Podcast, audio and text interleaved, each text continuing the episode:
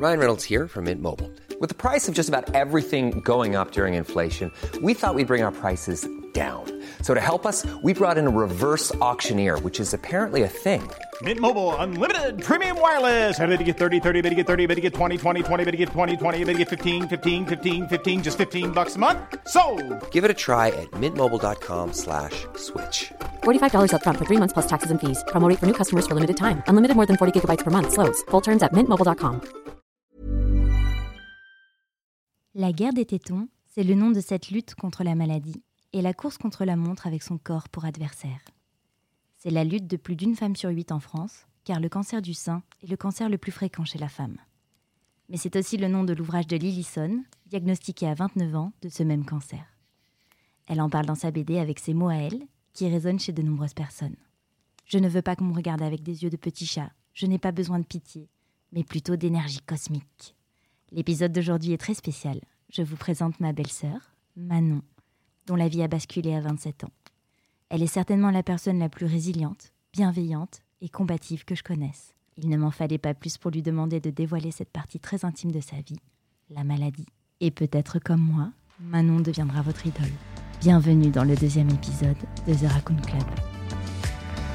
Let's mention boobs, the war on women's breasts. number one cancer in women, breast cancer, is regulated by estrogen and by this enzyme aromatase. Women are not just men with boobs and tubes. Dépistage, faites-le, c'est gratuit et les nouveaux traitements changent la donne. Pris à temps, on guérit du cancer du sein. Aujourd'hui, je reçois un invité spécial. Ce n'est pas n'importe qui, puisque c'est ma belle-sœur. Oui, euh, je vous présente Manon. Bonjour Manon. Bonjour. Alors Manon, est-ce que pour euh, les gens qui nous écoutent, tu peux euh, te présenter? Oui, bien sûr. Bonjour à tous. Je m'appelle Manon. J'ai bientôt 30 ans, donc 4 Ouh. jours. Oh my god. J'habite à Arles, dans une petite ville dans le sud de la France. On y est d'ailleurs. Où on est joli. Tout on à est fait. chez elle. Tout à fait. Je suis euh, restauratrice. Ouais, vous avez un petit, Petit resto. On est en famille. Moi, je trouve que c'est le meilleur restaurant à Arles, mais c'est très personnel comme, euh, comme suggestion. On va pas s'éterniser sur euh, le côté euh, professionnel, puisque euh, il n'y a pas que ça dans ta vie, Manon. Oui Il y a tellement de choses. Ce qui est un peu quand même chouette, c'est que vous êtes euh, ensemble avec un, un jeune homme qui est mon beau-frère, que j'aime beaucoup, si tu nous entends. Depuis maintenant combien de temps? 13 ans. 13 ans, quand on a 30 ans, euh, eh ben, ça fait beaucoup. ça, ça fait beaucoup. Et, et c'est trop chouette parce que du coup, vous avez vécu toute une. Vous avez grandi ensemble, vous avez Mm. vécu presque toute une vie déjà ensemble. Oui, Et, euh, et lui, donc, du coup, n'était pas du tout dans la restauration. absolument pas. Non, lui, c'était les chiffres. Les chiffres. Voilà. Donc euh, lui pas du tout. ouais. Il était euh, dans la compta, la gestion. Donc c'est vrai qu'une vie de couple quand une personne est en restauration est un peu ouais, vous êtes un peu en décalé. décalée. Mais euh, on avait la chance d'avoir nos week-ends, donc c'était chouette. Et ça n'a pas euh, du tout remis en question euh, voilà notre notre avenir à deux quoi. D'accord. Et donc, tu vivais une petite vie, somme toute, chouette avec tes copains, Tout à fait. ta famille, le resto, ton chéri et ton chat. Tout allait très très bien.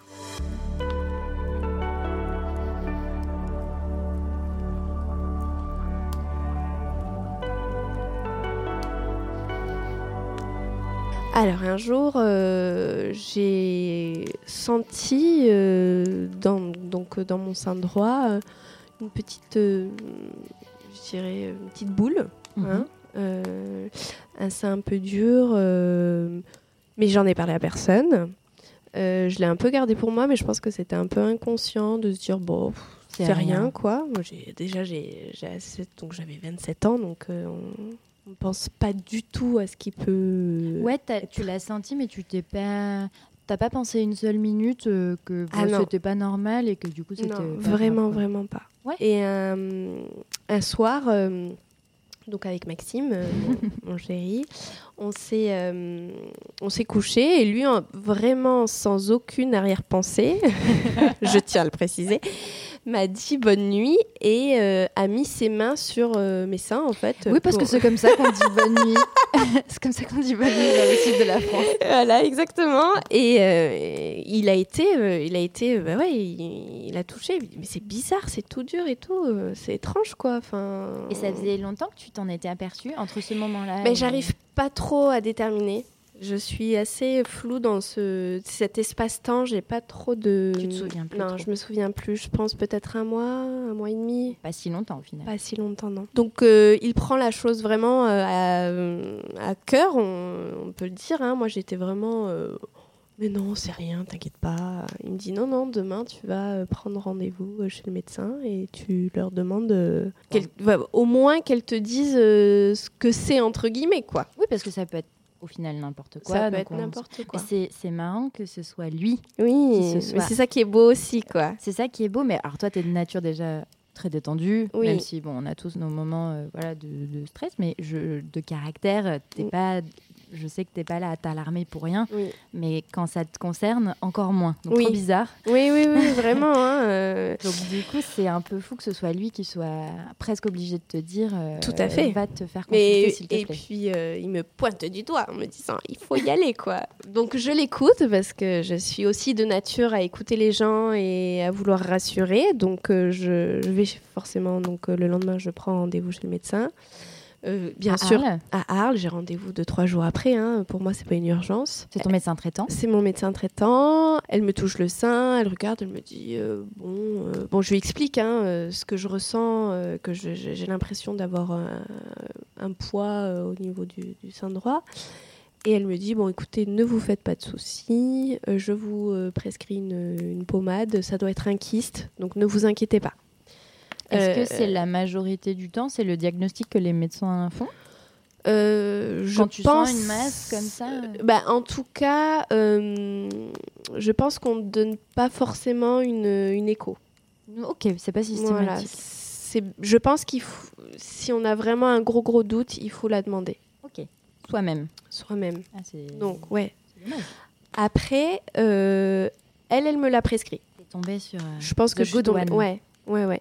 Mais j'ai eu entendu des, des, des, des jeunes filles qui euh, ont dû vraiment euh, demander plusieurs fois avant d'avoir une échographie. Donc, D'accord. faut pas hésiter si on a un doute. Il faut un peu insister. Voilà. D'accord. Donc toi, Donc- elle te prescrit une écho. Donc elle me me prescrit une écho. Euh, forcément, on est toujours sûr, ce n'est pas une urgence. Donc euh, je, je prends rendez-vous, mais forcément, c'est 15 jours après. quoi. Oui, parce que c'est Arles aussi et que. Tout à euh, fait, C'est pas-. C'est une grande ville. euh, et puis euh, moi, je je m'acharne pas à appeler euh, plein de centres de radiologie. euh, je vais à la- au centre où je vais d'habitude. quoi. Donc euh, je prends rendez-vous et voilà, 15 jours se passent. Et le matin où j'ai rendez-vous donc pour mon écho, la vie va bien. Quoi.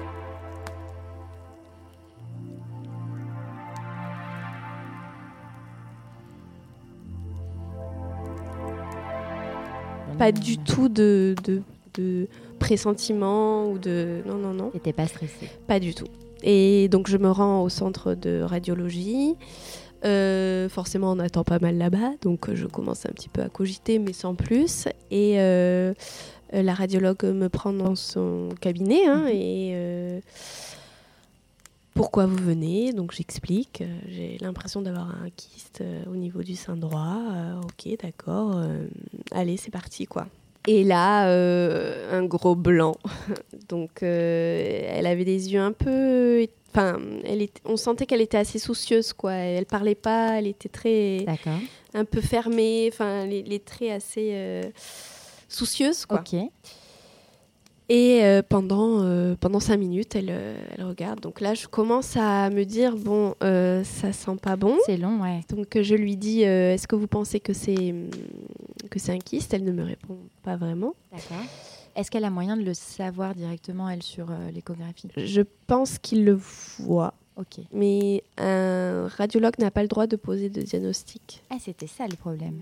surtout pour ce genre de choses. C'est pas eux qui vont te t'expliquer euh, ce que tu as. Eux, ils sont juste là pour euh, faire le- l'examen. Et après que le médecin l'interprète. euh, Tout à fait, donc- exactement. Ok, donc elle, ok, donc elle savait qu'il y avait quelque chose, mais elle pouvait pas te le dire. Exactement. Ok. Mais elle se lève, sort de la pièce, me dit je reviens dans cinq minutes. Vous allez faire une mammographie. Donc là, je commence à voir les jambes qui. Tu t'attendais pas à je m'attendais pas à ça, donc je vais dans la pièce à côté, je fais une mammo et là la, la préparatrice, enfin la dame, c'était une autre dame qui s'est occupée de moi et commence à me poser des questions un petit peu étranges qui me mettent un petit peu la puce à l'oreille, mais j'étais toujours dans le déni, enfin je, je- jamais j'aurais pensé encore à ça quoi. Et elle me demande s'il y a eu des antécédents euh, de cancer du sein dans ma famille, si je suis enceinte, quelle pilule je prends, enfin voilà des questions. euh, Qui sont importantes euh, quand on diagnostique, si on veut diagnostiquer quelque chose. Tout à fait. Et elle me laisse euh, dans la pièce, euh, donc toute seule. euh, Un très bon moment. C'était ouais, Un très c'était- bon moment avec c'était soi-même. horrible. Heureusement, il y avait une petite chaise sur laquelle j'ai posé mes fesses. Et je pense euh, que ma maman a senti qu'il y avait quelque chose qui se passait pas très bien. Elle n'était pas avec toi. Elle n'était pas avec moi, je suis allée au rendez-vous toute seule. Elle n'était pas très loin, elle est bénévole au Resto du Cœur et euh, elle a tout quitté et elle est venue en fait. Elle m'a dit. Je suis dans la salle d'attente. euh. Donc, moi, dès que j'ai vu son message, je suis allée la chercher. Tu lui avais pas dit euh, entre le, la radio et enfin entre l'écho et la mammo, tu lui avais pas dit euh, Non. quoi que ce soit? Non, non, non. Elle l'a senti. Elle, est Elle a senti, ouais, je pense, parce que ça, ça mettait quand même du temps Ok, elle s'est inquiétée. et je pense qu'elle s'est inquiétée. Et donc, du coup, elle m'a rejoint dans la, dans la salle où j'étais. Et on a tout de suite, euh, toutes les deux, compris qu'il y avait quelque chose qui se passait parce que c'était pas normal que ça prenne autant de temps, qu'il y ait autant de gens qui soient autour de moi euh, pour une écho euh, basique, quoi. Et en fait, la radiologue est arrivée avec, du coup, pas de diagnostic parce qu'elle ne peut pas en donner. Mais elle m'a dit tout de suite, bon, je pense que vous avez compris qu'il y a quelque chose qui ne va pas. Vous allez aller dans un hôpital pour euh, faire un- une biopsie. Ouais. Voilà. Et donc, du coup, elle a- C'est terrible de ne Ouais. pas pouvoir en dire plus. Je Non. pense que ça doit être très dur Pour pour, eux. euh, pour vous, mais surtout et aussi pour eux. Pour parce eux, que- oui. de d'annoncer quelque chose euh, comme Très flou. c'est très flou exactement. Et donc euh, cette euh, cette radiologue avait des contacts sur l'IPC à Marseille et elle a tout de suite pris rendez-vous. Elle a été elle a été géniale parce qu'elle a été très très très réactive. Et euh, 24 heures après, j'étais à l'IPC quoi. Da- L'IPC, c'est. euh, Donc c'est l'Institut Paoli Calmette sur Marseille qui est spécialisé dans le cancer. Ok. Pas forcément le cancer euh, du sein, hein, c'est tous les cancers. euh, C'est une, voilà, une, une institution, entre guillemets, si on peut dire ça comme ça, euh, de la région euh, où quand on est malade, euh, on, on se redirige parce que c'est... Voilà, c'est un endroit qui est très réputé pour guérir et D'accord. Voilà. Donc 20 24 heures plus tard, vous prenez la voiture et vous faites la route jusqu'à Marseille. Tout à fait. Et là, on fait la biopsie. En fait, moi, j'étais allongée dans une, dans une pièce et puis on, on prend une aiguille et on va aller chercher dans la tumeur. On fait le prélèvement et on va chercher dans la... Donc, tumeur, mais qui pour l'instant, on ne sait pas. Mais on t'avait dit le mot tumeur déjà euh, Non. avant ça? Non, non, non, non, non. On t'en a non. parlé quand tu es arrivé à l'IPC Non, Même on, pas. on dit rien. On- C'est-à-dire qu'en fait, c'est la biopsie qui, si tu veux, qui va mettre le point final à, à la, au mot tumeur, au mot cancer, parce que tant que la biopsie n'est pas po- positive, hein, on ne dit pas, euh, on ne dit pas le mot cancer. Donc la- la- le dernier examen, c'était la biopsie. Oui.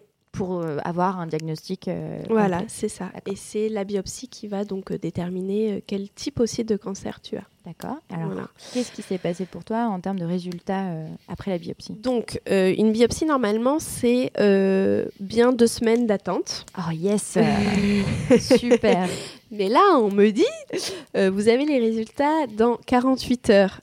Ah, donc je sens, c'est plein de petits indices qui me montrent qu'il y a urgence, entre guillemets, parce que euh, dans ma famille, il y a eu des cancers du sein et je sais un petit peu comment ça se passe. Et tu le savais? Euh, que à ce moment-là, Est-ce que tu, tu, tu avais vécu directement Non. des cancers du sein dans ta famille Alors. ou tu, on te l'a raconté plus tard? Voilà, on me l'a raconté plus tard parce que euh, ces cancers-là, c'était ma grand-mère. J'étais très très jeune et hum, la sœur de ma grand-mère, donc ma grande tante.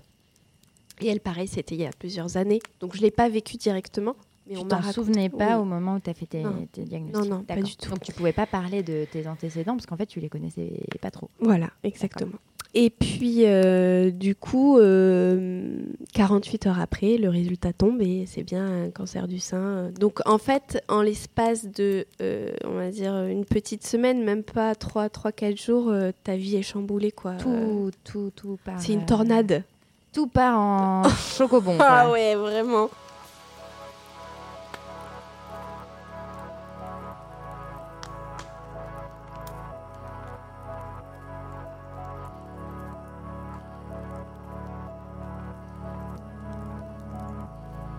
J'ai fait une biopsie, mais j'ai aussi fait un TEP scan. Euh, donc c'est un- comme un IRM, un scanner, où en fait on va aller voir s'il y a d'autres euh, tumeurs ailleurs. D'accord. Voilà, donc euh, c'est aussi un examen qui est très important. Moi, à l'IPC, ils n'avaient plus de place, donc ils ont cherché un, un centre où ça pouvait être fait rapidement, parce qu'on ne peut pas commencer une chimiothérapie euh, tant que cet examen n'est pas fait. Et euh, donc je suis allée à Toulon pour, euh, pour le faire, et ouf, ce n'était que dans le sein. D'accord. Donc vraiment, il y a un parcours médical qui est très très très intense pendant une, deux- une à deux semaines. quoi. Tu fais que ça finalement. Tu fais que ça, oui. Et des rendez-vous à l'appel, à l'appel euh, donc à l'IPC. Comme c'est un centre où tout est euh, sur place, c'est ça qui est génial. euh, J'ai pu donc rencontrer tous les médecins qui ont été euh, super. Enfin, moi, je suis très très contente de mon suivi là-bas. Vraiment, ça a été euh, une prise en charge qui a été euh, extrêmement rapide parce que je suis jeune et qu'un cancer, quand ça touche les jeunes, euh, ce qu'ils appellent les, les AJA, c'est les jeunes adultes, en fait, la prolifération est très rapide. Donc, il faut aller très vite.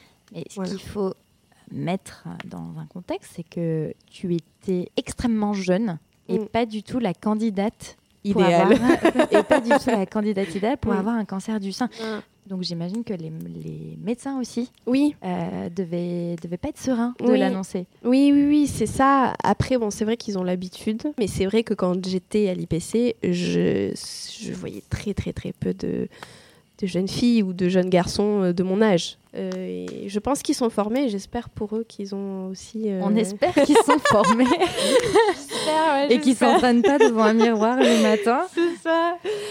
Et alors, est-ce que tu peux me dire à ce moment-là de ta vie, comment toi tu te sentais, quels étaient les projets en cours et qu'est-ce que cette nouvelle a changé Mm. du coup dans tes projets de, de vie à ce moment-là? Du coup, ouais, ouais, on est en 2018. Donc, le projet de l'année, c'était de me marier. Oui. Donc ça, c'était vraiment le, le- le grand projet qu'on avait avec euh, Max.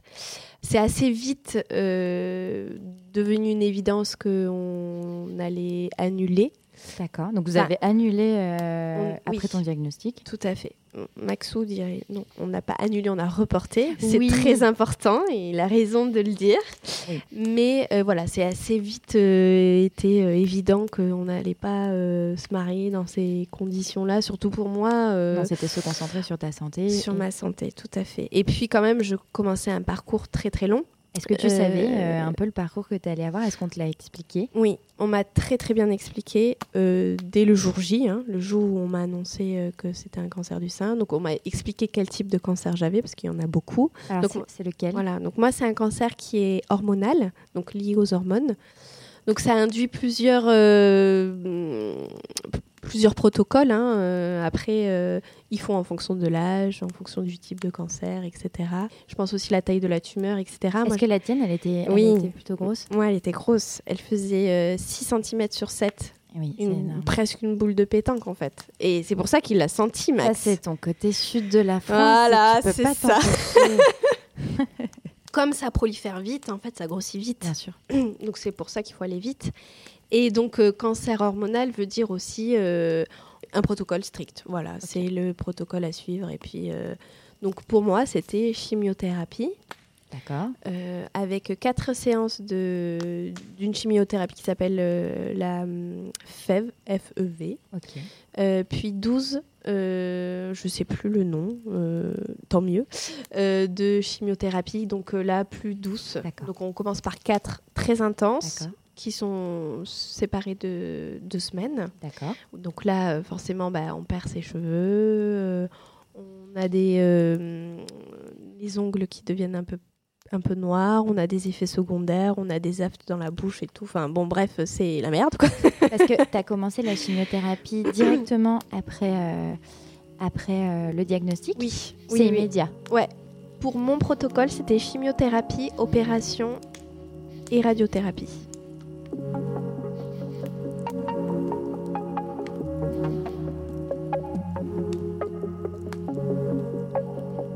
De te donner un peu ton planning de ce que va devenir ta vie pour les prochains mois. Comment, une fois que toi, tu as cette information, on l'annonce à ses proches? Bah, c'est forcément c'est dur. Euh, À l'IPC, tu étais avec euh, Max J'étais avec Max et ma maman. Ça a été mes deux, euh, mes deux petits soldats. Mon papa lui travaillait en fait, donc il pouvait Ouais, pas, il pouvait pas venir et je pense que il était pas très à l'aise avec ça. Oui, bien sûr, les... peut-être que c'est plus compliqué pour certaines personnes. De... Tout à fait. Mais, mais du coup, ils l'ont appris. Du coup, Donc- ta maman et, et Maxou l'ont appris en même temps que toi. Tout à fait. Ils étaient dans la même pièce. Oui, mais on l'avait déjà un petit peu compris euh, à, à Arles quand Ouais. j'étais dans le centre de radiologie où là forcément bah, on pleure tous. hein. D'accord. On est, on est désemparés par la nouvelle. Euh, suite à ça, je, donc je vais au restaurant où je travaillais, euh, donc, euh, qui s'appelait Les Filles du 16, où il y avait euh, ma sœur et mon papa. Et là, euh, bah, a annoncé la nouvelle. J'annonce et puis c'est c'est les bras tombants quoi. On est on est désemparé face à la situation. Et comme vous êtes aussi, je resitue peut-être un peu le contexte, parce que moi je vous connais un Oui. peu de l'intérieur, mais vous êtes une famille euh, très soudée et très, Oui. très unie, et vous vous aimez beaucoup. Et je, Mm. voilà, je pense que je, je vois pas comment on pourrait réagir autrement. En fait. Oui, c'est ça. Oui oui oui. Euh, on est euh, voilà, on est euh, on est dans une situation où on sait pas vraiment quoi faire aussi. euh, comment réagir pour certains. On se réunit beaucoup, on passe du temps ensemble. euh, c'est ce, que- c'est ce dont tu avais envie à ce moment-là aussi? Oui, oui, oui, oui. Être, euh, être entourée de, de, de mes proches. Voilà, je- j'appelle ma meilleure amie, je, je l'ai au téléphone le jour J et je lui, je lui dis quoi. Et forcément, bah, la réaction de tout le monde est assez. T'as l'impression que tout le monde l'a vécu un peu différemment. Oui, je pense. Oui, oui, oui. Mais pas sur l'instant présent, parce que sur l'instant présent, on- tout le monde est forcément triste. Euh, mais après, sur la longueur, oui. D'accord. Euh, sur, euh, par exemple, Maxime, ça a été le, le- le protecteur, Oui, celui est- qui voulait gérer, celui qui. Lui, il était sur le front. sur le front. Ah oui, c'était pas je. Enfin, c'était pas Manon un cancer, c'était on a quoi. Bien Enfin, sûr. Donc il était vraiment là. Euh, ma maman, elle était bah, protectrice. Oh. Protectrice. On Ouais. est bourré, hein. on a bu du liquide vaisselle. Sachez que. Non, pas du tout, on boit du thé. Bon, vous aurez compris quoi. Euh, le papa, je dirais, euh, ben euh, lui c'est la force, c'est euh, ma puce. euh, On est là. on est là, euh, tu vas y arriver. Mais t'avais quand même un petit bataillon derrière toi. Ah oui, oui, oui. Et ma sœur euh, qui était un peu plus euh, discrète, parce que ma sœur est quelqu'un de discret, mais qui a toujours euh, eu les mots pour euh, me faire du bien. Et j'avais pendant euh, du coup tout le, le- le processus où moi du coup je ne travaillais plus et le resto tournait toujours. euh, j'avais mes petits messages le soir avant d'aller faire dodo et elle me disait qu'elle était bien rentrée à la maison parce qu'elle travaillait le soir et ça me faisait du bien aussi de faire partie un petit peu de, de la vie, de la euh, vie, euh, quotidienne. active, ouais, quotidienne. Parce que du coup, euh, donc, euh, le, le processus de, de chimiothérapie commence, donc tu es obligé de t'arrêter de travailler. Moi j'ai décidé d'arrêter Ben, J'imagine que Mais- c'est assez compliqué de jongler avec les deux euh, Oui. au bout d'un moment. euh. Tout à fait. Généralement, les gens s'arrêtent. Après, il y a pareil, il y a différents types de chimio. Il n'y a pas de un protocole, il n'y a pas de une chimio. Effectivement, la mienne, donc il y avait euh, deux, deux chimios, si on peut appeler ça comme ça. Donc la première qui était très intense, où c'est là où en fait on tue tout quoi. Enfin, Toutes les- donc ça, c'est une toutes les deux semaines. Il y en avait oui, quatre. il y en avait quatre, toutes les deux semaines. Et tu l'as vécu comment? Celle-ci était quand même compliquée parce que tu as vraiment, vraiment euh, tous les effets secondaires euh, qui sont. Enfin, c'est les plus durs. Enfin, tu, tu vois ton état euh, se, dégradé entre guillemets, mais Et- tu sais que c'est pour ton bien, alors c'est un peu étrange. Puis ça te rend malade. Mm. Euh, donc pendant 2-3 jours, tu es vraiment dans le cosmos total. euh, donc voilà, j'étais sur mon canapé et puis je, patientais Jusqu'à Euh, la prochaine. jusqu'à la prochaine. Bon, généralement, au bout d'une semaine, euh, ça allait mieux. hein. Euh, j'ai quand même plutôt bien vécu. J'ai fait beaucoup d'homéopathie. Voilà, donc euh, Pour toi, ça a marché. pour moi, ça a marché. Euh, J'ai été vraiment suivie.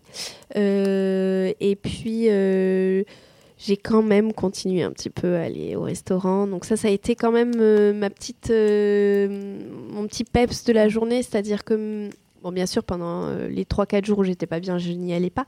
Mais dès que je sentais que j'étais bien, j'allais passer une heure ou deux là-bas, ça me faisait du bien. Tu vois, j'avais ce côté un petit peu, pas rester à la maison toute seule. non, non, allez, je sors et j'y vais, quoi. D'accord. Donc ça, c'est la chance que j'ai eue parce qu'il y a beaucoup, beaucoup de personnes qui ne peuvent pas se rendre sur leur lieu de travail euh, juste pour une heure ou deux, tu Bien vois. sûr. Moi, c'était ma famille, donc euh, je pouvais y aller. Donc ça me faisait du bien. Et après, j'ai eu 12 euh, séances, À combien d'écart chaque une séance? semaine, Donc là, c'est encore plus rapproché. encore plus rapprochées. Cependant, ce sont des chimios qui sont beaucoup moins fortes. D'accord. Donc euh, là, pour le coup, euh, j'avais pas du tout ces effets de euh, bah, euh, mal au cœur, euh, de vomissement, de nausées. euh, ça pouvait arriver, mais généralement, je les vivais quand même très bien. Il y avait d'autres. En fait, pour chaque chimio, il y a des, y a des effets. Il y a des effets. Parce Voilà. qu'on peut le dire, tu as quand même. bon, c'est le, un peu le parcours classique, mais tu as perdu tous tes cheveux. euh, Les sourcils, les, sourcils, les cils, les ongles. Les ongles, alors je les ai pas perdus, cependant j'avais voilà, j'avais les ongles noirs. Ouais. Voilà, donc je mettais du vernis. c'est un des effets de, la chimio. de la chimio. Après, j'avais des aftes euh, dans la bouche. Bon, après, chaque personne a, euh, a des effets différents, hein, parce que c'est pas parce qu'ils te disent que tu vas avoir ça que tu l'auras. Joe Cocker se joint à, à la discussion. Bonjour. Euh, je pense qu'il Patoune dans le thé. il se dit Oh non, tata.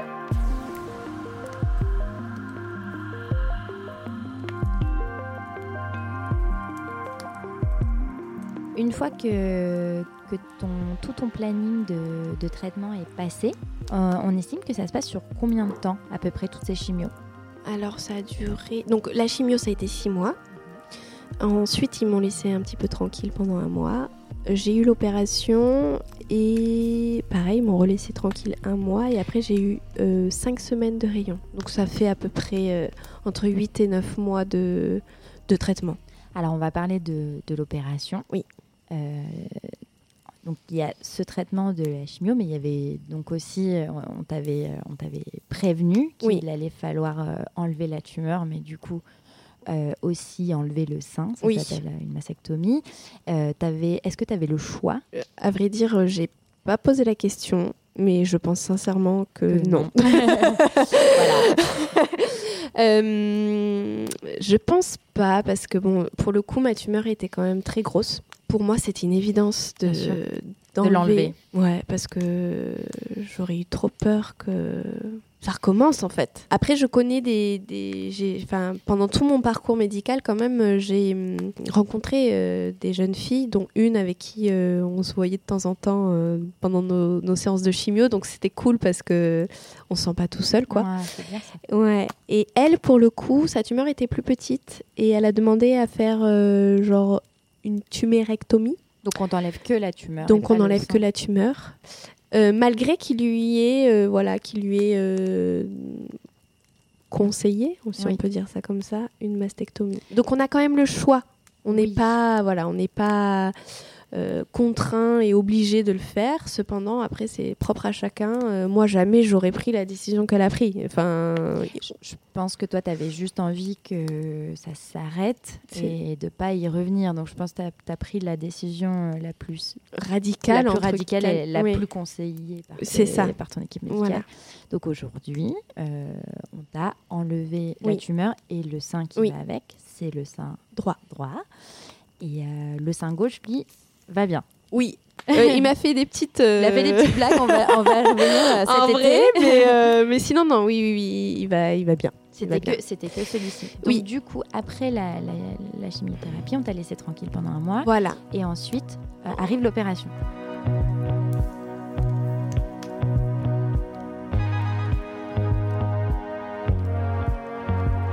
Oui. Et l'opération, il me semble, qui tu as fait euh, des cascades. Tout à fait. Est-ce que tu peux nous raconter Bien du sûr. coup l'opération? Oui. Alors, euh, bon, déjà très heureuse d'avoir arrêté la chimio. Oui, un mois euh, de vacances. Donc, je le, je répète bien, dans mon cas, c'était euh, ce protocole-là, mais ça peut être inverse. On peut faire une, une opération, ensuite une chimio, ensuite un- voilà. Donc, euh, je suis pas euh, l'exemple de protocole, mais voilà. Donc, dans le mien, c'était ce, ce parcours-là. Donc, l'opération, c'est plutôt bien déroulé. hein. Ah bon Euh, C'est le après qui était pas très chouette. Euh, Combien de temps ils ont mis à, à t'opérer euh, Je crois, dans mes souvenirs, je crois que c'était deux heures. D'accord. Je crois. C'est assez court, hein. C'est pas une opération qui dure des heures et des heures. Euh, Il me semble que tu as attendu quand même assez longtemps. C'était ça, surtout qui était compliqué. Tu as attendu beaucoup avant qu'ils viennent te chercher. Oui, j'ai attendu. Après, euh, sincèrement, euh, j'étais, j'étais à la cool de ouf. Toi, tu voulais juste. Ah ouais, j'étais trop contente en fait. Mais vraiment. Oui, parce que je pense que par rapport à tout ce que tu avais vécu dans Ouais, les c'était mois pour- précédents. Ouais, c'était la libération en fait, de me dire que ça y est, ça, la tumeur, elle, elle va plus être en moi. T'es de bonne composition Ouais. quand même, parce que. euh, je- J'ai pas pensé au, je pensais pas au fait qu'on m'enlève mon sein. Je pensais plus à on m'enlève ma tumeur, On m'enlève ma, ma, ma maladie. ma maladie, ouais. D'accord. Donc là, j'étais avec ma maman et euh, il y a Max qui m'appelle et qui était dans le tunnel du Prado et qui me dit euh, j'arrive, j'arrive. Et moi, je disais mais ils m'ont appelé pour partir. Comme dans les films, il me disait mais non, attends-moi. Je disais mais non, je dois y aller. Enfin bon, bref, c'était assez, euh, assez mignon comme, comme histoire pour aller se faire opérer, quoi. Et donc, euh, donc j'y vais. Et écoute, euh, bah, je me réveille euh, plusieurs heures après. hein. Donc c'était trop mignon parce que j'avais donc ma maman qui était là au réveil. Il y avait Max, il y avait Hugo Ouais. et il y avait donc ma belle-mère Lisa qui était là aussi. Et ils étaient tous les quatre trop choux. Ils attendaient que Ils attendaient que je me réveille. Alors, euh, en fait, ce qui s'est vraiment passé, c'est que j'ai euh, j'ai été en salle de réveil. Donc, c'est un endroit, euh, très sincèrement, que je... Disons que on, si sur TripAdvisor on devait mettre une note à une salle de réveil, Ça s'approcherait de zéro. voilà, c'est voilà, pas. hein, c'était pas top top. Euh, donc je me réveille euh, donc dans cette dans cette salle euh, que j'ai vraiment en tête. Euh, donc forcément tu es autour de, de, de, de plein d'autres personnes et puis tu as des infirmiers qui sont autour de toi et qui sont euh, bah, à 1000 à l'heure et puis toi tu as l'impression d'être euh, à 2 à l'heure. Voilà, je me, je me réveille et puis et puis voilà, je remonte en chambre euh, et je, je vois ma, ma petite famille qui m'attend, donc c'est cool. Franchement, euh, je me sens pas trop mal. hein. Et puis tout le monde part, euh, sauf Maxou qui euh, demande à rester donc dormir avec moi Tu devais rester combien de temps à l'hôpital? Une nuit. Ah, c'est tout, c'est assez rapide en Mm. fait. Et donc euh, voilà, se, se passent euh, donc euh, quelques heures et je vais faire dodo et en fait pendant la nuit mon état se dégrade. Euh, en fait j'avais un- une petite poche, euh, c'est un drain, hein, c'est pour euh, Que le sang s'évacue. tout à fait. Et euh, dans la nuit, mon- ce drain se remplit, se remplit, se remplit. Et normalement, on, on va dire qu'en 24 heures, un drain suffit, sauf que j'étais à mon deuxième. Euh, L'infirmière commençait un petit peu à se dire euh, bon, il y a des petits soucis là, je crois. Donc elle a appelé le, le médecin interne qui lui a dit euh, mais non, vous inquiétez pas, euh, ça peut arriver, etc. Un gars super. Il était très beau. Ah oui, alors si tu nous entends, Edouard. on a oublié de raconter cette anecdote. oui. La première fois que j'ai rencontré Manon et qu'on non, la première fois qu'on a Mm. parlé de ça, elle euh, m'a sorti, genre qu'elle se souvenait que ce mec était super beau. Ah ouais, c'était. Genre pour elle, ça compte plus que l'anecdote en elle-même. Voilà, elle se souvient qu'il était très beau. était très charmant. Donc peu importe ce qu'il allait dire, on s'en fiche en écouter. on l'aime. Et donc, euh, du coup, euh, se passe ce, cette nuit euh, assez chaotique, disons-le. hein, je perds en fait beaucoup de sang. Il me donne un cachet qui me fait m'évanouir. Enfin bon, c'est un peu la catastrophe, quoi. ok. Heureusement que Max est là parce que il y a un moment dans la nuit où je m'évanouis et je suis toute seule dans la chambre quoi donc il appelle les infirmières voilà donc c'était pas vraiment un moment fun euh, le lendemain, euh, ma chire donc euh, vient, vient me voir et puis constate les dégâts entre guillemets. Hein, et donc en fait, j'avais fait un hématome. D'accord. Et assez vite, ils me, ils me disent qu'il va falloir retourner, retourner sur le billard, quoi, retourner en, me faire opérer pour réouvrir et en fait enlever cet hématome. D'accord. Donc là, tu repars au bloc. Je repars au bloc, ouais. Le lendemain Le lendemain matin. Donc euh, j'étais très affaiblie forcément puisque j'avais perdu du sang. Euh, je retourne au bloc euh, et voilà et on me réopère. Sauf que j'avais tellement et c'est là où donc vient ma petite anecdote et aujourd'hui j'en rigole. J'avais tellement, enfin j'étais tellement fatiguée que j'avais même pas la force d'aller faire pipi avant d'aller à l'opération. Et en fait quand je me suis réveillée, ça a été dramatique. une envie de faire pipi euh, de fou. Donc je conseille euh, à tout le monde de bien aller aux toilettes. aller bien faire pipi. Alors déjà, aller faire pipi tout court dans tout la, court, dans la hein, vie quotidienne. Voilà. Mais alors avant de se faire opérer, aller faire pipi parce qu'après, tu en l'as fait, très mal vécu. Ouais, je l'ai très mal vécu parce qu'en fait, tous tes organes s'arrêtent euh, pendant le temps de de l'anesthésie, tout à fait, et le temps que ça reprenne, c'est long. Et là, pour le coup, ben, en fait, euh, j'étais fatiguée, j'avais envie de faire pépé en me réveillant. Enfin, ben, bref, c'était pas du tout fun, mais j'ai fini par, euh, par réussir. Euh, et, et là, ouais, j'étais quand même de, ouais, j'étais dans les, dans les choux, quoi. J'étais dans les choux, vraiment. Et là, tu retournes dans ta chambre? Oui, donc ils sont très contents de me voir. J'imagine. Et là, ce on va dire que s'ensuit quand même euh, deux trois jours de vraiment de galère parce que bah, j'ai du mal à reprendre mes forces. Donc ce qui devait être euh, une nuit finalement s'est transformé en plusieurs nuits. Oui, oui, oui, en six nuits en tout. Et en fait, euh, ils se rendent compte que j'arrive pas à reprendre mes, mes esprits toute seule. Et en fait, c'est bah, du fait que j'ai perdu du sang, en fait, donc ça, ça, prend, ça prend du temps, quoi. Euh, donc forcément, j'ai la visite de mes amis, de ma famille, donc ça, ça m'a donné du peps. Euh, et euh, au bout de... Donc ça, en fait, je me suis opérée le lundi, le mardi, je suis retournée au bloc, et le jeudi, ils prennent la décision de me transfuser parce que, voilà, je n'arrive pas, en fait, à, à reprendre l'énergie nécessaire pour aller mieux. D'accord. 24 heures après, j'étais déjà plus en forme, quoi. T'es sur pied. Voilà.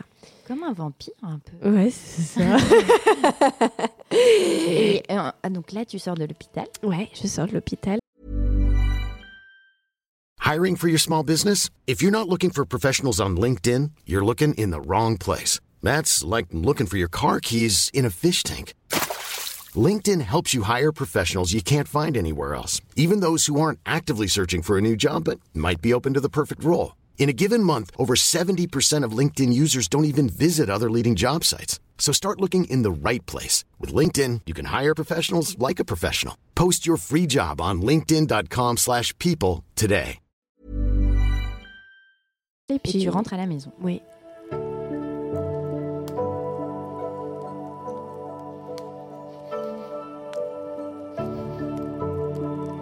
Donc j'ai une infirmière qui vient tous les jours me changer le pansement, etc. forcément, le moment où euh, je vois euh, que bah, j'ai plus de sein, hein, il est un petit peu compliqué. Mais euh, comment ça se passe d'ailleurs le, moment où on réalise un petit peu que son corps a changé et que bah, on, peut le dire, ça, laisse quand même une grosse cicatrice. Tout à fait, oui. Bah, qui te rappelle voilà pourquoi mm. tu es, là aujourd'hui aussi. Mais euh, c'est un gros changement dans le corps d'une femme. Et, Tout à fait. Euh, tu as, mis du temps à t'en rendre compte euh, Comment ça s'est passé? La première fois, c'était à l'hôpital. J'ai quand même demandé à, regarder. Ouais, j'avais envie de regarder. et puis après, ça a été quand même plus à la maison, je me suis posée devant un miroir et je me suis observée. donc forcément, la première fois, c'est assez étrange. Hein. On n'est pas bah, on réalise hein, ce qui se passe. Euh, mais quand même, j'ai mis du temps à me vraiment me regarder. Voilà, à vraiment poser les yeux. Euh, euh, d'avoir un regard euh, assumé sur, euh, sur la cicatrice. Tout à fait. Après, pour Oui. l'avoir vue, je la Mm. trouve euh, extrêmement Mm. euh, jolie Oui, et oui. très bien faite. Ouais. Euh, ce qui peut être impressionnant, c'est bah, après tu pourras le dire avec tes mots à toi, mais elle est assez euh, assez grande, Oui, grande mais fine. mais très jo- voilà Mm. très jolie, Ouais. très fine. Mais c'est vrai que ça- c'est un gros bouleversement physique et, et psychologique, je pense. Donc Oui, tout à ça fait. doit être un, un vrai passage après après tout ça. C'est Mm. une vraie étape aussi. Ouais, il faut... mais il faut pas avoir peur de se dire que ça met du temps en fait. Tu as Voilà. pris le temps qu'il te fallait pour. euh, Ouais, pour me sentir bien et pour accepter en fait. Après, il y a ce truc aussi où tu étais déjà un peu bien dans ton corps avant Tout à ça. fait, vraiment. Oui, oui, Oui, je pense que ça joue aussi. Je pense que euh, tu avais peut-être, tu étais presque préparée à, à accepter euh, Mm. un nouveau changement. Donc ça peut y faire aussi. Tout à Euh, Je fait. pense que tu es de caractère euh, assez, euh, assez résiliente.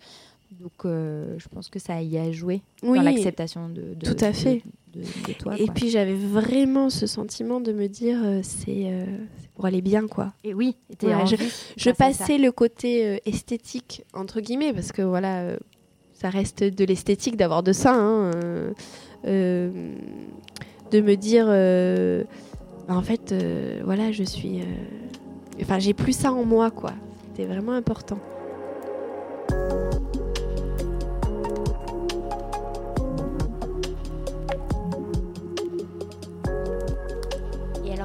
qu'après ça, on te refait un diagnostic pour savoir si, euh, bah, si le cancer est parti, si Oui. tout va mieux et Oui. euh, alors du coup après ça j'ai eu un mois de repos d'accord. Ouais, Et- vacances. et après on entame les rayons Ah, c'est pas oui, fini, c'est pas fini, ouais. On entame les rayons et là c'est cinq semaines. Donc euh, c'est tous les jours. À la à l'endroit Alors- de le- alors, je- la tumeur, Euh, oui, de l'ancienne tumeur, de Oui. feu la tumeur. Ouais, c'est ça, exactement. Donc là, euh, moi j'ai pris, euh, comme j'habite à Arles, ceux qui connaissent un petit peu les environs, Marseille c'est pas très loin, mais c'est quand même pas à côté. Donc j'avais quand même une heure et quart de, de, de route pour y aller. Et les rayons, c'est tous les jours. Ah d'accord. Donc euh, du lundi au vendredi. Donc j'ai pris la une décision. vraie bonne, bonne tranche de plaisir. c'est ça, au exactement. Donc j'ai pris la décision de faire ça dans un autre centre euh, sur Nîmes. Euh, donc eux aussi, sont- voilà, qui est plus près. Et là j'avais 20-25 minutes de route et c'était quand même beaucoup plus euh, agréable parce que bon, tu vas en taxi. hein, généralement, ce sont des personnes agréées qui C'est les taxis médicalisés. tout à fait. Euh, donc moi j'avais une super euh, une super chouette euh, conductrice qui du coup avec qui on a lié voilà un petit on a fait un petit bout de chemin ensemble et ça fait du bien aussi de, de bien se sentir avec la personne qui t'amène enfin moi je trouve ça un petit rituel quotidien. Tout à fait. des Ouais. gens, des, des gens des gens chouettes quoi donc voilà faire une heure et quart aller une heure et quart retour je le sentais pas tous les jours hein, Mhm. sincèrement donc je suis allée sur Nîmes et c'était aussi un très très très bon centre Et les rayons, en fait, ça consiste en quoi exactement? Alors les Par rayons rapport, la différence Oui. avec la chimio, par exemple. Ouais, alors les rayons, euh, c'est vraiment euh, la petite, euh, on va dire la petite fin. hein. La petite touch finale. Enfin, pour mon cas, en tout cas, c'était ça. C'était vraiment au cas où, s'il reste quelque chose, on détruit tout. Voilà. Donc en fait, c'est c'est une On espèce, dégage. voilà, une espèce de machine. T'as l'impression d'être euh, dans le, voilà, dans un film un peu futuriste. Pour le coup, euh, dans mon cas, euh, les rayons, donc c'était sur cinq parties. Enfin, ils ont délimité euh, cinq points. Donc je suis tatouée pour ça. Ouais. Donc ils m'ont fait des petits points de tatouage là où ils doivent limiter la, hum, les, les rayons en fait, parce qu'ils veulent délimiter une partie, parce que c'est pas sans risque non plus, parce qu'en fait les rayons ça brûle la peau, hein, c'est le c'est le c'est le but, hein, c'est de de- de- d'enlever les, résidus, les euh, tissus, hein, ouais. les tissus. hein. Donc, t'as pas de tatouage à part cela. Tout à fait. Quelle rebelle. J'ai des petits points, mais bon franchement ça se voit pas, c'est comme des petits grains de beauté. Donc euh, pour celles qui veulent vraiment pas se faire tatouer, Non, euh, au final ça se voit pas du tout. Ça Voilà. voit pas du tout. Et au pire, vous pouvez faire une petite constellation. C'est ça, ou un petit exactement. jeu de relier les points pour plus tard, pour jouer sur la plage. Exactement. Et, euh, et donc, une fois que les rayons sont terminés, Oui. euh, comment tu te sens? Euh, oh, j'ai été tellement heureuse. Et le cachet, je l'ai débuté en novembre, bah à la fin des rayons en fait. D'accord, c'est des cachets qui sont voués à quoi? Éviter les récidives. Ça s'appelle le tamoxifène. Donc c'est euh, en fait c'est un cachet qui va aller sur les oestrogènes et essayer de, de dire euh, non. On dirait presque un nom de groupe de rock. T'as écouté le dernier album des tamoxifènes? Ah ouais, super. Super chouette. Mais euh, du coup, en fait, tu veux, c'est vraiment un cachet euh, qui doit être pris sur la longueur. Oui, Quoi. c'est un traitement de fond presque. Exactement.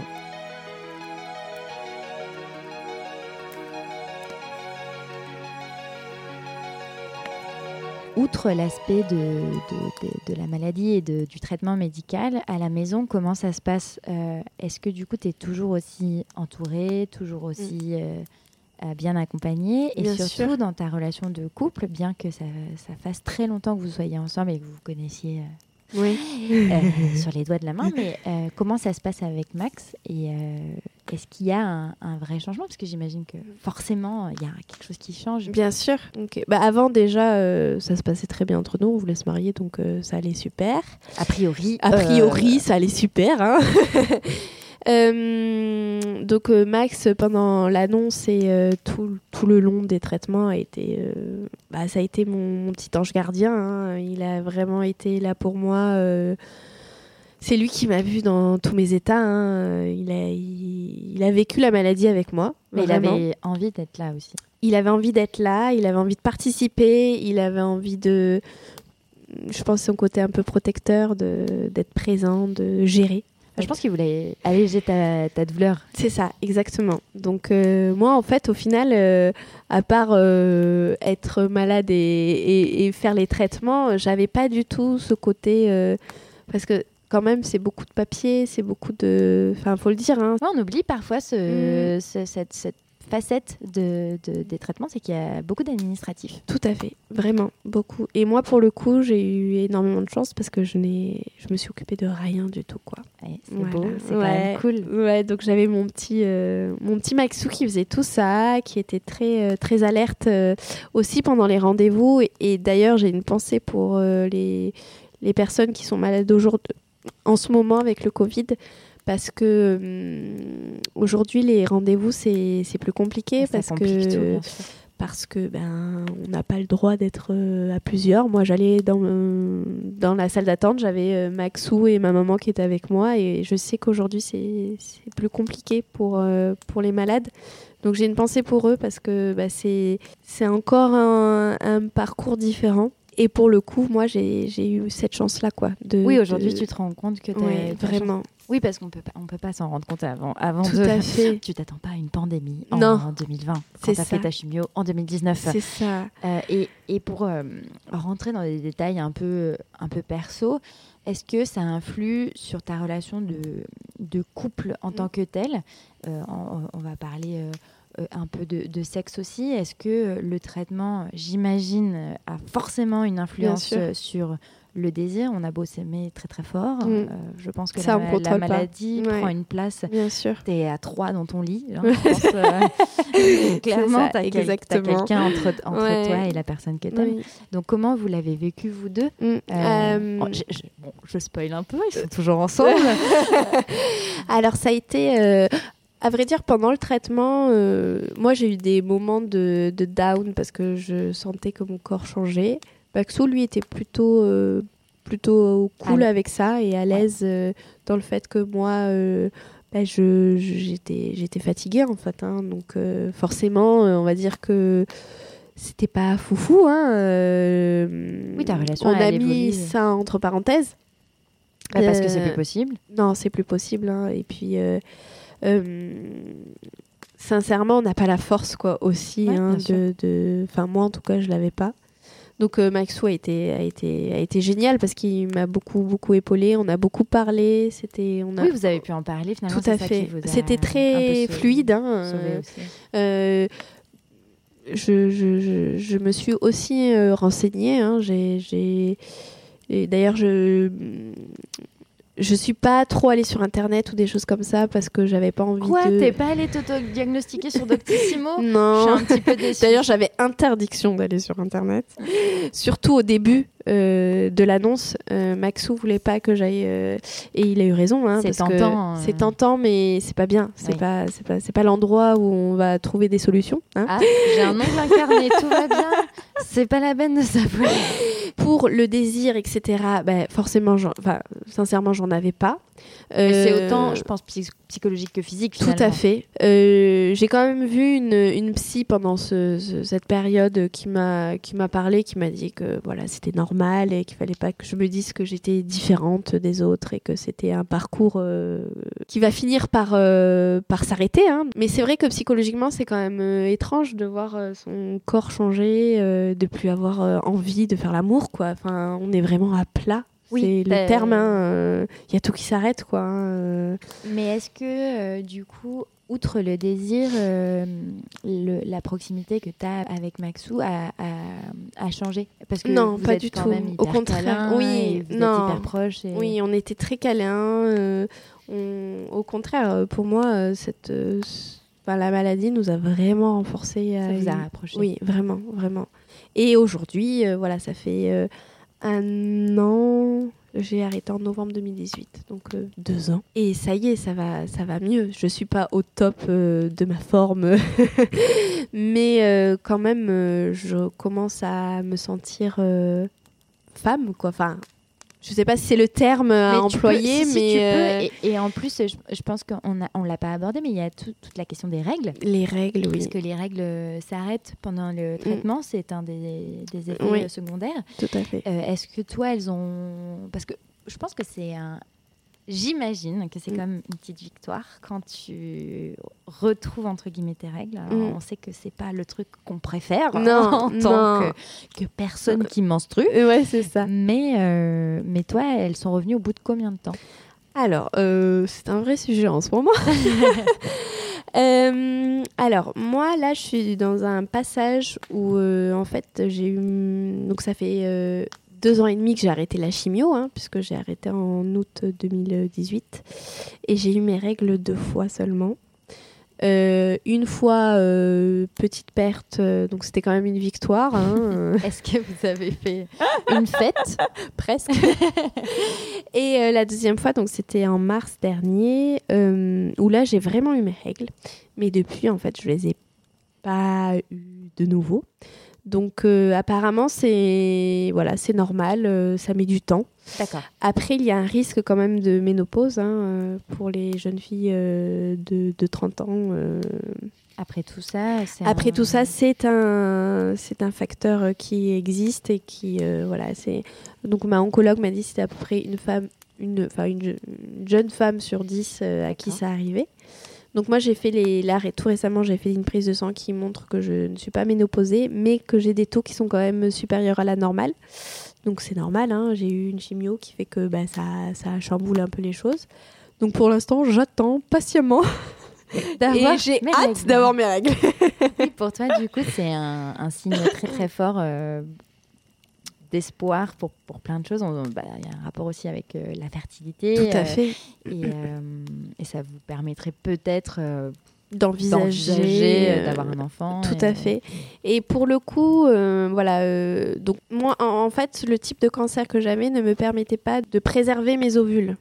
De les garder pour. Dans le sens où certaines jeunes filles, avant de commencer la chimiothérapie, va euh, suivre un petit traitement.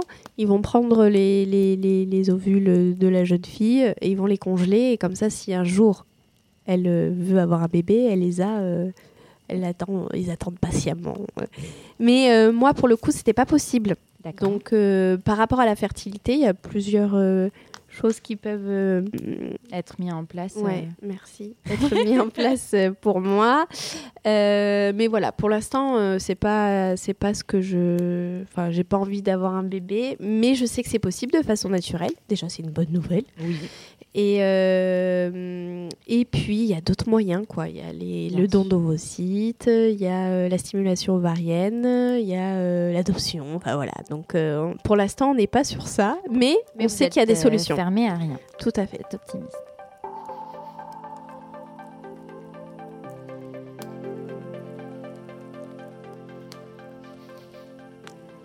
On va parler un petit peu de, bah, du coup, de la vie qui reprend son cours une fois qu'on a traversé euh, cette espèce de trek euh, médical. euh, Oui. Et voilà, tu as un caractère très spécial, je Mhm. trouve, et assez rare, qui fait que je trouve que tu as vécu ça avec beaucoup de philosophie et de, et de recul. Ouais, ouais. Tu es très positive euh, quand tu en parles et c'est ce qui m'a poussée à, à te demander de, de venir euh, parler dans mon micro. Et, euh, et donc, comment ça se passe quand voilà, les traitements sont finis, la vie reprend son cours et, et tout devient un peu possible du coup? Bien sûr. ton corps euh, a retrouvé ses facultés. euh, Mm. Voilà, tu peux marcher, tu peux te déplacer. euh, euh, Qu'est-ce que tu as eu envie de faire une fois que, que tout ça est passé?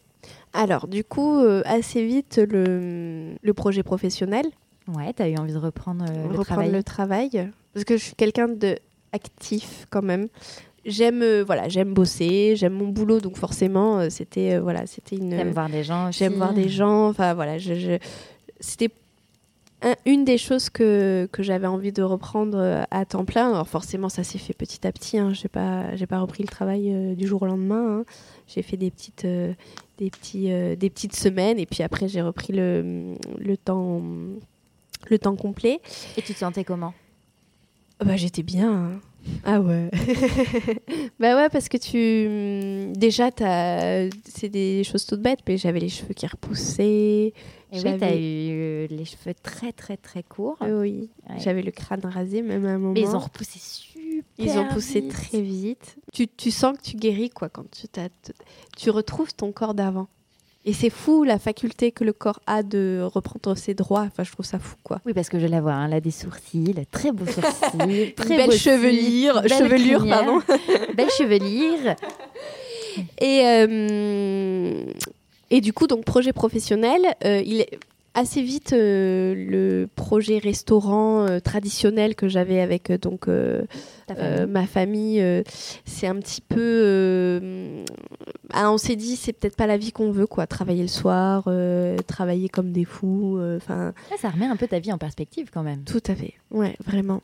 Et ce qu'on veut, ce qu'on veut pas, et, Ouais. et de plus se faire. On s'éclatait, hein, hein. Ouais, on s'éclatait au boulot, mais c'était quand même des contraintes. Mhm.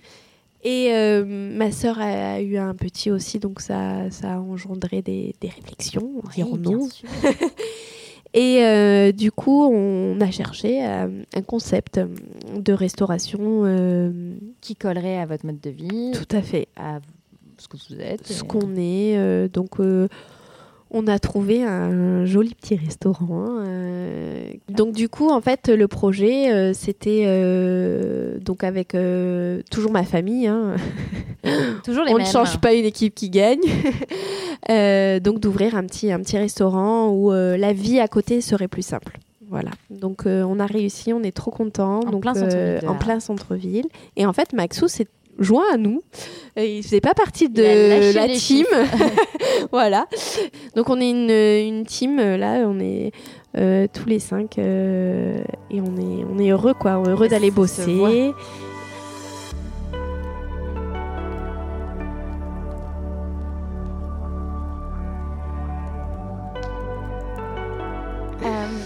Va parler euh, un petit peu du coup de tous les projets laissés en suspens. Oui. Euh, parce que bah, du coup, on met sa vie entre parenthèses Tout pour se fait. soigner. Et Mm. euh, donc voilà, les projets professionnels ont repris. Mais qu'en est-il du coup bah, du couple et du mariage que vous avez non pas annulé selon Mais Maxou qui reporté. est derrière moi, mais reporté parce que c'était inenvisageable de Ouais. toute façon.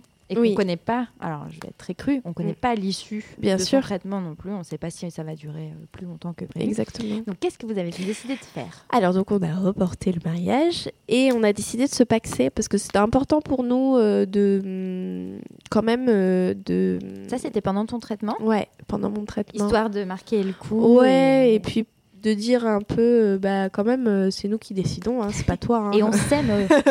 d'abord c'est pas le cancer qui va décider de ce qu'on fait hein. donc euh, donc on s'est paxé c'était important pour euh, c'était important pour nous deux Ça fait du bien. voilà donc donc on l'a fait Ça. Et euh, 2019 euh, est une nouvelle année, euh, donc plus fun. hein. Oui, on peut le dire. Et euh, le projet mariage euh, bah, reprend en fait. Euh, on se dit bon allez, c'est parti quoi. hein. Alors, il faut dire que c'était pas juste un mariage parce que je pense que pour vos deux familles, Mm. du coup, ce mariage s'est transformé en vraiment euh, un événement. euh, je, pense que pour tout le monde, tout le monde avait envie et besoin de ce mariage. Je m'explique. parce qu'ils voulaient être tous ensemble, parce qu'ils voulaient fêter le fait que tu sois en bonne santé, que Mm. vous soyez tous les deux en bonne santé et que vous viviez euh, votre amour. En fait, je pense que oui. c'était le mariage princier du sud de la France. Et j'ai adoré ça quand j'ai un peu découvert Oui. euh, au fur et à mesure toute la famille et que j'ai découvert ta famille aussi. Mm. Euh, je sentais très fort qu'il fallait que ça se fasse. Oui, c'est vrai. Mais euh, la suite de l'humanité n'a pas joué en votre faveur. Tout à fait. Car Euh. 2020 est arrivé et le mariage était toujours en préparation. Tout à fait. Et il était prévu pour quelle date? En fait, il a toujours été prévu à cette date-là. Octobre Euh, oui, mais- euh, 2020. Qu'est-ce qui s'est passé euh, quand tout, quand la pandémie est arrivée, que ça a chamboulé le mariage de beaucoup de gens euh, Exactement. dans le monde entier? Et euh, vous, qu'est-ce que vous avez décidé de faire du coup? Euh, bon, déjà, pendant tout le confinement, c'était euh, un petit peu euh, le flou total. Je sais qu'on est passé par on annule, on annule fait, pas, non. on annule. À chaque fois, ça faisait on annule, oh, on annule pas, oui, on annule, oh. C'est Et ça. Ça a fait ça pendant plusieurs mois. hein. Bah ouais, du coup, pendant le, le confinement, ça a été un petit peu, bah, euh, comme tout le monde, hein, compliqué de se projeter. euh, Qu'est-ce qui va se passer en Bien octobre sûr. On ne sait pas. Mais euh, au final, ça s'est trop bien passé. On n'a pas senti euh, plus que ça euh, une contrainte euh, de, de vivre en cette, enfin, de vivre cet événement en période Covid, quoi. Euh, Et le jour où, où- où c'est arrivé, parce que du coup, j'ai rejoint Manon à 7h du matin ce jour-là. Et euh, comment. Enfin, c'était fou, je pense, pour tout le monde. Il y avait ta maman. Et ton papa, il y avait ton, ta tante. Mais, et, je, et je me suis dit, c'est fou parce que vous avez attendu ce jour tellement longtemps. Tout à fait. Et t'étais tellement calme. Oui. T'étais toute calme, t'étais heureuse, t'étais chill. Mm.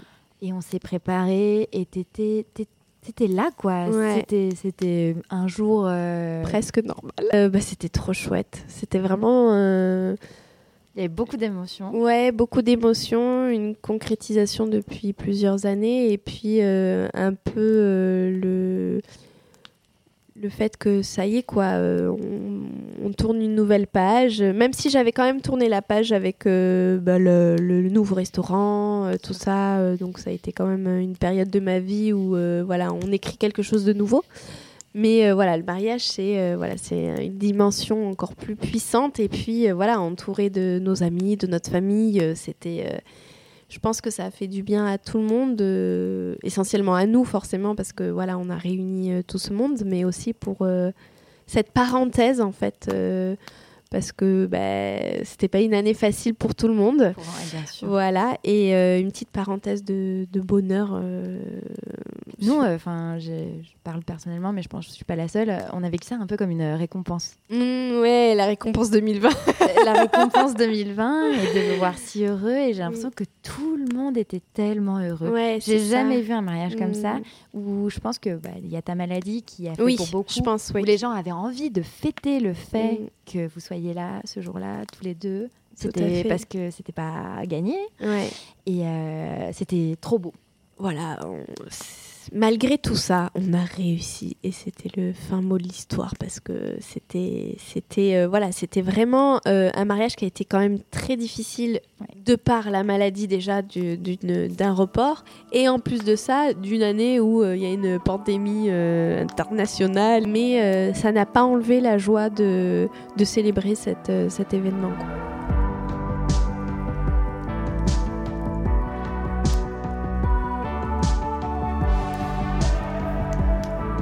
Ça va m'amener à, à parler un petit peu d'aujourd'hui. Donc ça c'était en octobre. Oui. Aujourd'hui on est en, en fin 2020. On est très exactement le dernier jour de, De l'année. 2020. on a hâte que ça s'arrête. et euh, pour moi c'est un peu symbolique de finir l'année avec toi et finir l'année avec ça. Parce que c'est une petite note d'espoir. Euh, je pense que tu es quelqu'un qui m'inspire beaucoup et euh, à travers toi, j'ai quand même pris conscience de, de beaucoup de choses euh, on peut pas savoir avant de rencontrer quelqu'un qui, est- qui est malade ou quelqu'un qui est- a été malade. Donc euh, ça m'a beaucoup appris et euh, j'avais vraiment envie de transmettre ça bah, aux jeunes filles et aux Mm. jeunes hommes qui m'écoutent. Comment toi tu le vis aujourd'hui Comment ta famille le vit aujourd'hui Et est-ce que est-ce que est-ce qu'il y a un message aussi derrière tout ce qui s'est passé? Mm. Ben, euh, moi aujourd'hui, je suis bien. Je suis, déjà, je suis bien dans ma peau, donc ça, c'est cool. Même si j'ai plus mon sein, j'ai l'impression d'être comme avant, en fait. Je m'adapte euh, à mon nouveau corps et, d'ailleurs, j'ai décidé, pour l'instant, de ne pas me faire reconstruire. Donc on peut reconstruire un sein, on, te- on crée une poche en fait dans laquelle on, on va mettre une, une, Une prothèse. prothèse. Et euh, toi, tu as décidé de ne pas le faire. Non. On en a parlé longtemps Oui. au téléphone, je me rappelle. Oui. euh, et euh, c'était une question que tu te posais vraiment. Ouais, c'est une question que je me posais vraiment. Je réfléchissais, je réfléchissais. Puis en fait, à un moment donné, je me suis dit, mais pourquoi je réfléchis autant? Euh, Est-ce qu'il n'y a pas quelque chose derrière ça qui fait que, hum, que finalement, je suis bien comme ça, quoi? J'avais pas envie de- d'entamer ce parcours médical, parce qu'il faut le dire, c'est très long. Euh, et c'est très douloureux aussi. Très douloureux, très intense. J'avais pas envie de ça, quoi. Mhm. Et en fait, je me dis, bah, c'est pas parce que j'ai que 30 ans que je dois me faire reconstruire. hein. Après, c'est voilà, c'est propre à chacun. Bien sûr, et c'est génial d'avoir le choix. Et c'est génial d'avoir le choix. Et j'ai aussi le choix de me dire que dans 10 ans, peut-être que j'aurai envie. Et il faut être sûr de son choix. Il faut vraiment prendre le temps. Je pense que c'est hyper important. Moi, au début, je, quand euh, ma chire me disait euh, prenez le temps, etc., j'étais plus dans le speed et dans le fait de dire euh, non, non, non, je veux le faire, je veux le faire. Et en fait, au final, euh, le temps a fait que j'ai changé d'avis. quoi. Donc c'est très important. Moi, je trouve ça super courageux parce que Mm. on pourrait croire que voilà, on veut reprendre son corps euh, presque Ouais. euh, d'avant. C'est ça. Sauf que toi, tu as appris à À vivre comme ça, quoi. à apprivoiser ton, Ouais. ton nouveau corps et finalement, il- tu l'aimes Ouais. comme ça. Ouais. Et Je pense que je suis pas au, tu vois, au 100%, mais personne n'est à 100%. Je pense, ouais. Et mais en tout cas, je suis, euh, voilà, je suis, je suis à l'aise. Et le truc qui est génial, c'est que euh, Max est aussi euh, à l'aise avec ça. Et Je pense qu'il aime ton corps encore plus que, que toi tu ne l'aimes. Et euh, c'est fort, je trouve, euh, d'avoir choisi ce- cette euh, solution-là. Ouais. Et, euh, et que c'est un beau message, je trouve aussi, pour, euh, bah, pour toutes celles qui, euh, qui, qui nous écoutent et qui, euh, qui écoutent ton histoire et qui peut-être vivent la même chose. Euh, voilà, chaque, chaque personne est différente, vous avez le choix de faire ce que vous voulez. Oui, c'est c'est ce qui est important. C'est votre corps. Ouais. Et, euh, et voilà, et vous faites les choix qui vous semblent bons pour vous.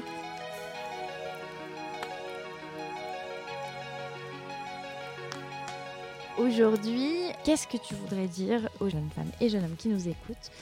C'est une maladie qui est beaucoup plus répandue qu'on ne le pense. Tout à fait, ouais. On en parle trop peu. Qu'est-ce qu'on peut faire pour euh, voilà, prendre conscience euh, de cette maladie pour soi, pour ses proches Euh, Qu'est-ce qu'on peut faire? Moi, je pense déjà que c'est c'est un petit peu la maladie de, de notre siècle. hein. Ce qui est hyper positif, c'est que c'est une maladie qui se soigne très bien. C'est donc alors forcément, euh, il faut que ça soit pris à temps. hein, on est bien d'accord. euh, Il y a toujours des exceptions, mais euh, c'est pas parce qu'on tombe malade euh, à 27 ans qu'on va pas s'en sortir. Quoi. Il faut, faut vraiment. euh, bah, après, moi, ça a été aussi ma force, c'est que j'ai été hyper positive. J'y ai toujours cru. J'ai toujours su que je que j'allais y arriver et que j'allais combattre la maladie. T'as jamais pensé à un moment donné euh, Si j'ai eu des moments où j'étais où j'étais j'étais C'est l'inconnu un peu. Oui, Est-ce qu'on se dit euh, peut-être que je je vais pas y arriver, peut-être que je vais pas m'en remettre? ça c'est sûr j'en ai eu mais j'ai toujours parlé j'ai toujours communiqué j'ai toujours euh, dit mes ressentis j'ai rarement gardé les choses pour moi et ça je pense que c'est important de vraiment euh, que ça soit pas un sujet tabou quoi qu'on Oui, t'as pu partager. euh, partager ses peines, ses peurs, euh, ne pas hésiter à pleurer parce qu'on en a marre. Bien sûr que j'ai eu des moments où j'en pouvais plus. Je me disais mais pourquoi ça tombe sur moi quoi? Enfin, j'ai rien demandé, tu une vois. phase d'injustice très très Tout à fait. Mais vraiment, euh, tu te dis euh, mais j'ai 27 ans, euh, moi j'ai tous mes potes, euh, ils sont en train de faire la teuf là, et moi je suis euh, sur mon canapé en train de de, de de comater parce que je suis en train de faire des chimios. Enfin pourquoi ça tombe sur moi. Ouais, bien sûr. Donc euh, oui, il y a des moments où j'ai été mal, mais dans l'ensemble, quand même, euh, j'ai été hyper positive. euh, J'avais le moral et je pense que il faut essayer, en tout cas, même si c'est pas facile tous les jours, de se dire que voilà, on, on, on garde le cap. C'est important de. Vous voyez pas, mais elle serre le poing. on garde le cap. non, mais je pense que ça, c'est, ça fait partie de la guérison. Enfin, moi, j'y crois en tout cas. Ça t'a aidé beaucoup. Ça m'a beaucoup aidé et il faut surtout, surtout pas hésiter à se, hum, à se faire aider. euh, euh, dans le sens où, euh, par exemple, moi, je suis allée au comité de la Ligue contre le cancer. euh, ils m'ont proposé des activités. J'ai rencontré des, des, des- femmes qui vivaient pas forcément le cancer du sein, mais d'autres d'autres cancers. Et on a parlé. Et t'es pas tout seul, parce que ça, c'est important. Je tiens quand même à, le dire. euh, ce qui m'a beaucoup, beaucoup aidé, ce sont euh, aussi les, jeunes, euh, jeunes filles qui ont vécu cette maladie à peu près au même âge que moi. Et je tiens quand même à, citer deux, deux, deux, deux personnes. C'est Lillison avec euh, la BD La guerre des tétons, que je conseille vivement de lire quand on, traverse ce, ce, cette maladie. Et aussi de la faire lire à ses... à sa famille et à ses potes parce que en fait ça explique euh, d'une manière euh, euh, très légère euh, un sujet très grave et c'est jo- c'est joliment écrit c'est des beaux dessins c'est une belle BD Je vous mets tout ça dans la barre d'infos. Ouais, vraiment. J'ai lu aussi un livre qui s'appelle Maligne. Euh, donc là, pareil, c'est une, c'est une jeune femme qui a été euh, diagnostiquée très tôt et qui a écrit un bouquin. Et moi, ça m'a beaucoup aidé parce que je me suis dit, mais en fait, je suis pas toute seule. Bien sûr. Et ça, c'est important. Alors, qu'est-ce qu'on peut faire pour se diagnostiquer tôt? Euh, bah, Il y a l'autopalpation hein, qui euh, est... Alors, on vous invite à aller. euh, alors, moi, je l'avais trouvé sur la Ligue contre le cancer, euh, mais il y, en a, y en a sur plein de sites. Il y a les gestes de l'autopalpation qui Oui. sont très simples, que vous pouvez réaliser tout seul à la maison. Tout à fait. Et il me semble que ça, pour moi, c'est primordial. Ouais, ça c'est un, la première des choses. hein. Et puis après, euh, forcément, euh, si on sent une grosseur, une boule, euh, enfin quelque chose qui n'est pas normal, il faut aller chez le médecin et il faut demander. Enfin, moi pour le coup, c'était une échographie pour pour voir si, si tout va bien. Après, c'est sûr que on a toujours ce sentiment de se dire mais mais non, c'est pas ça. Bien mais sûr, bon, mais il faut quand même, voilà, il faut quand même ne pas hésiter parce que ça fait partie des, choses qui permettent de, de- d'aider à diagnostiquer un, cancer du sein. Les personnes qui, euh, ont euh, donc des, des cancers du sein dans leur famille, euh, c'est vraiment important de faire les tests génétiques.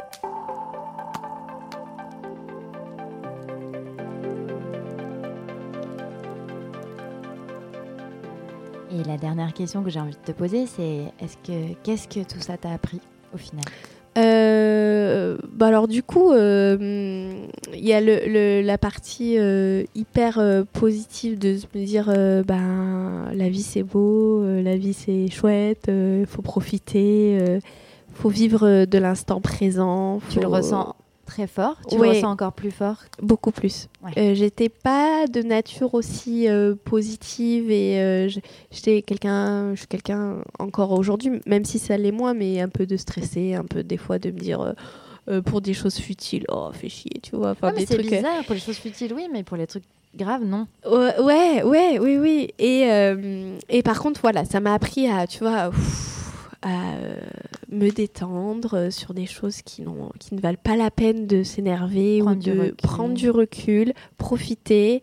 euh, vraiment de, de- de savourer les choses simples aussi. hein. Je pense qu'il y a beaucoup, beaucoup de... Si des, des, des personnes nous écoutent et qui ont été malades, je pense que on, se, on s'aperçoit que la vie simple, ben, en fait, c'est ce qu'on aime. hein. C'est c'est un petit peu ce qu'on recherche pendant euh, les mois de traitement, de se dire, euh, ben, en fait, je veux retrouver ma vie d'avant où tout était, euh, tout était simple et, facile, en fait. Et il faut pas, faut pas hésiter à se, à se dire que ben, la vie, elle est, elle est fragile, tout peut, tout peut être chamboulé. Et à la fois, tu te dis aussi que tout peut revenir euh, comme avant. Donc euh, c'est un peu, tu vois, le côté euh, perturbant de, de- de toute cette maladie, quoi. De toute cette folle aventure. De cette folle aventure qui, au final, a été hyper euh, positive. hein. J'ai grandi, euh, j'ai renforcé euh, beaucoup de liens familiaux, des liens d'amitié. Enfin, voilà, donc beaucoup de choses positives, même si forcément, il n'y a pas que ça. hein. Il y a aussi des failles et c'est normal. Mais voilà. Et est-ce qu'aujourd'hui, tu es heureuse? Oui, je suis heureuse. C'est vraiment le fin mot de l'histoire parce que malgré, euh, malgré cette, cette folle aventure, euh, euh, je suis heureuse aujourd'hui, je suis bien dans mes baskets. voilà, je me suis quand même mariée après tout ça, donc c'est même par rapport à ma vie sentimentale, c'est une belle preuve d'amour d'avoir, par rapport à Maxou, d'avoir accepté tout ça et et de me dire que ben, en fait euh, ma vie elle est chouette quoi même s'il y a eu tout ça la vie elle est chouette Merci à Manon de nous avoir partagé cette histoire au coin du feu et qui, je dois le dire, m'a soutiré quelques larmes au montage de cet épisode. J'espère que comme moi, cette écoute vous remplit d'amour, d'espoir et de compassion. Parce que s'autopalper, c'est cool et que ça peut sauver des vies. Rendez-vous sur le site très complet de la Ligue contre le cancer, ligue-cancer.net. Et je vous mets les liens des ouvrages dont parle Manon en barre d'infos. Vous venez d'écouter le deuxième épisode de The Raccoon Club, le club de ceux qui aiment les histoires et les raccoons. Mais surtout les histoires. Vous pouvez me soutenir en me mettant 5 étoiles sur Apple Podcast, en vous abonnant à mon super Instagram Raccoon Club Podcast. On vient de passer les 1000 raccoons. Et surtout en partageant cet épisode s'il vous a plu et si vous pensez qu'il peut aider quelqu'un. Vous retrouverez tous les épisodes sur vos plateformes de podcast préférées. À très vite pour de nouvelles histoires incroyables.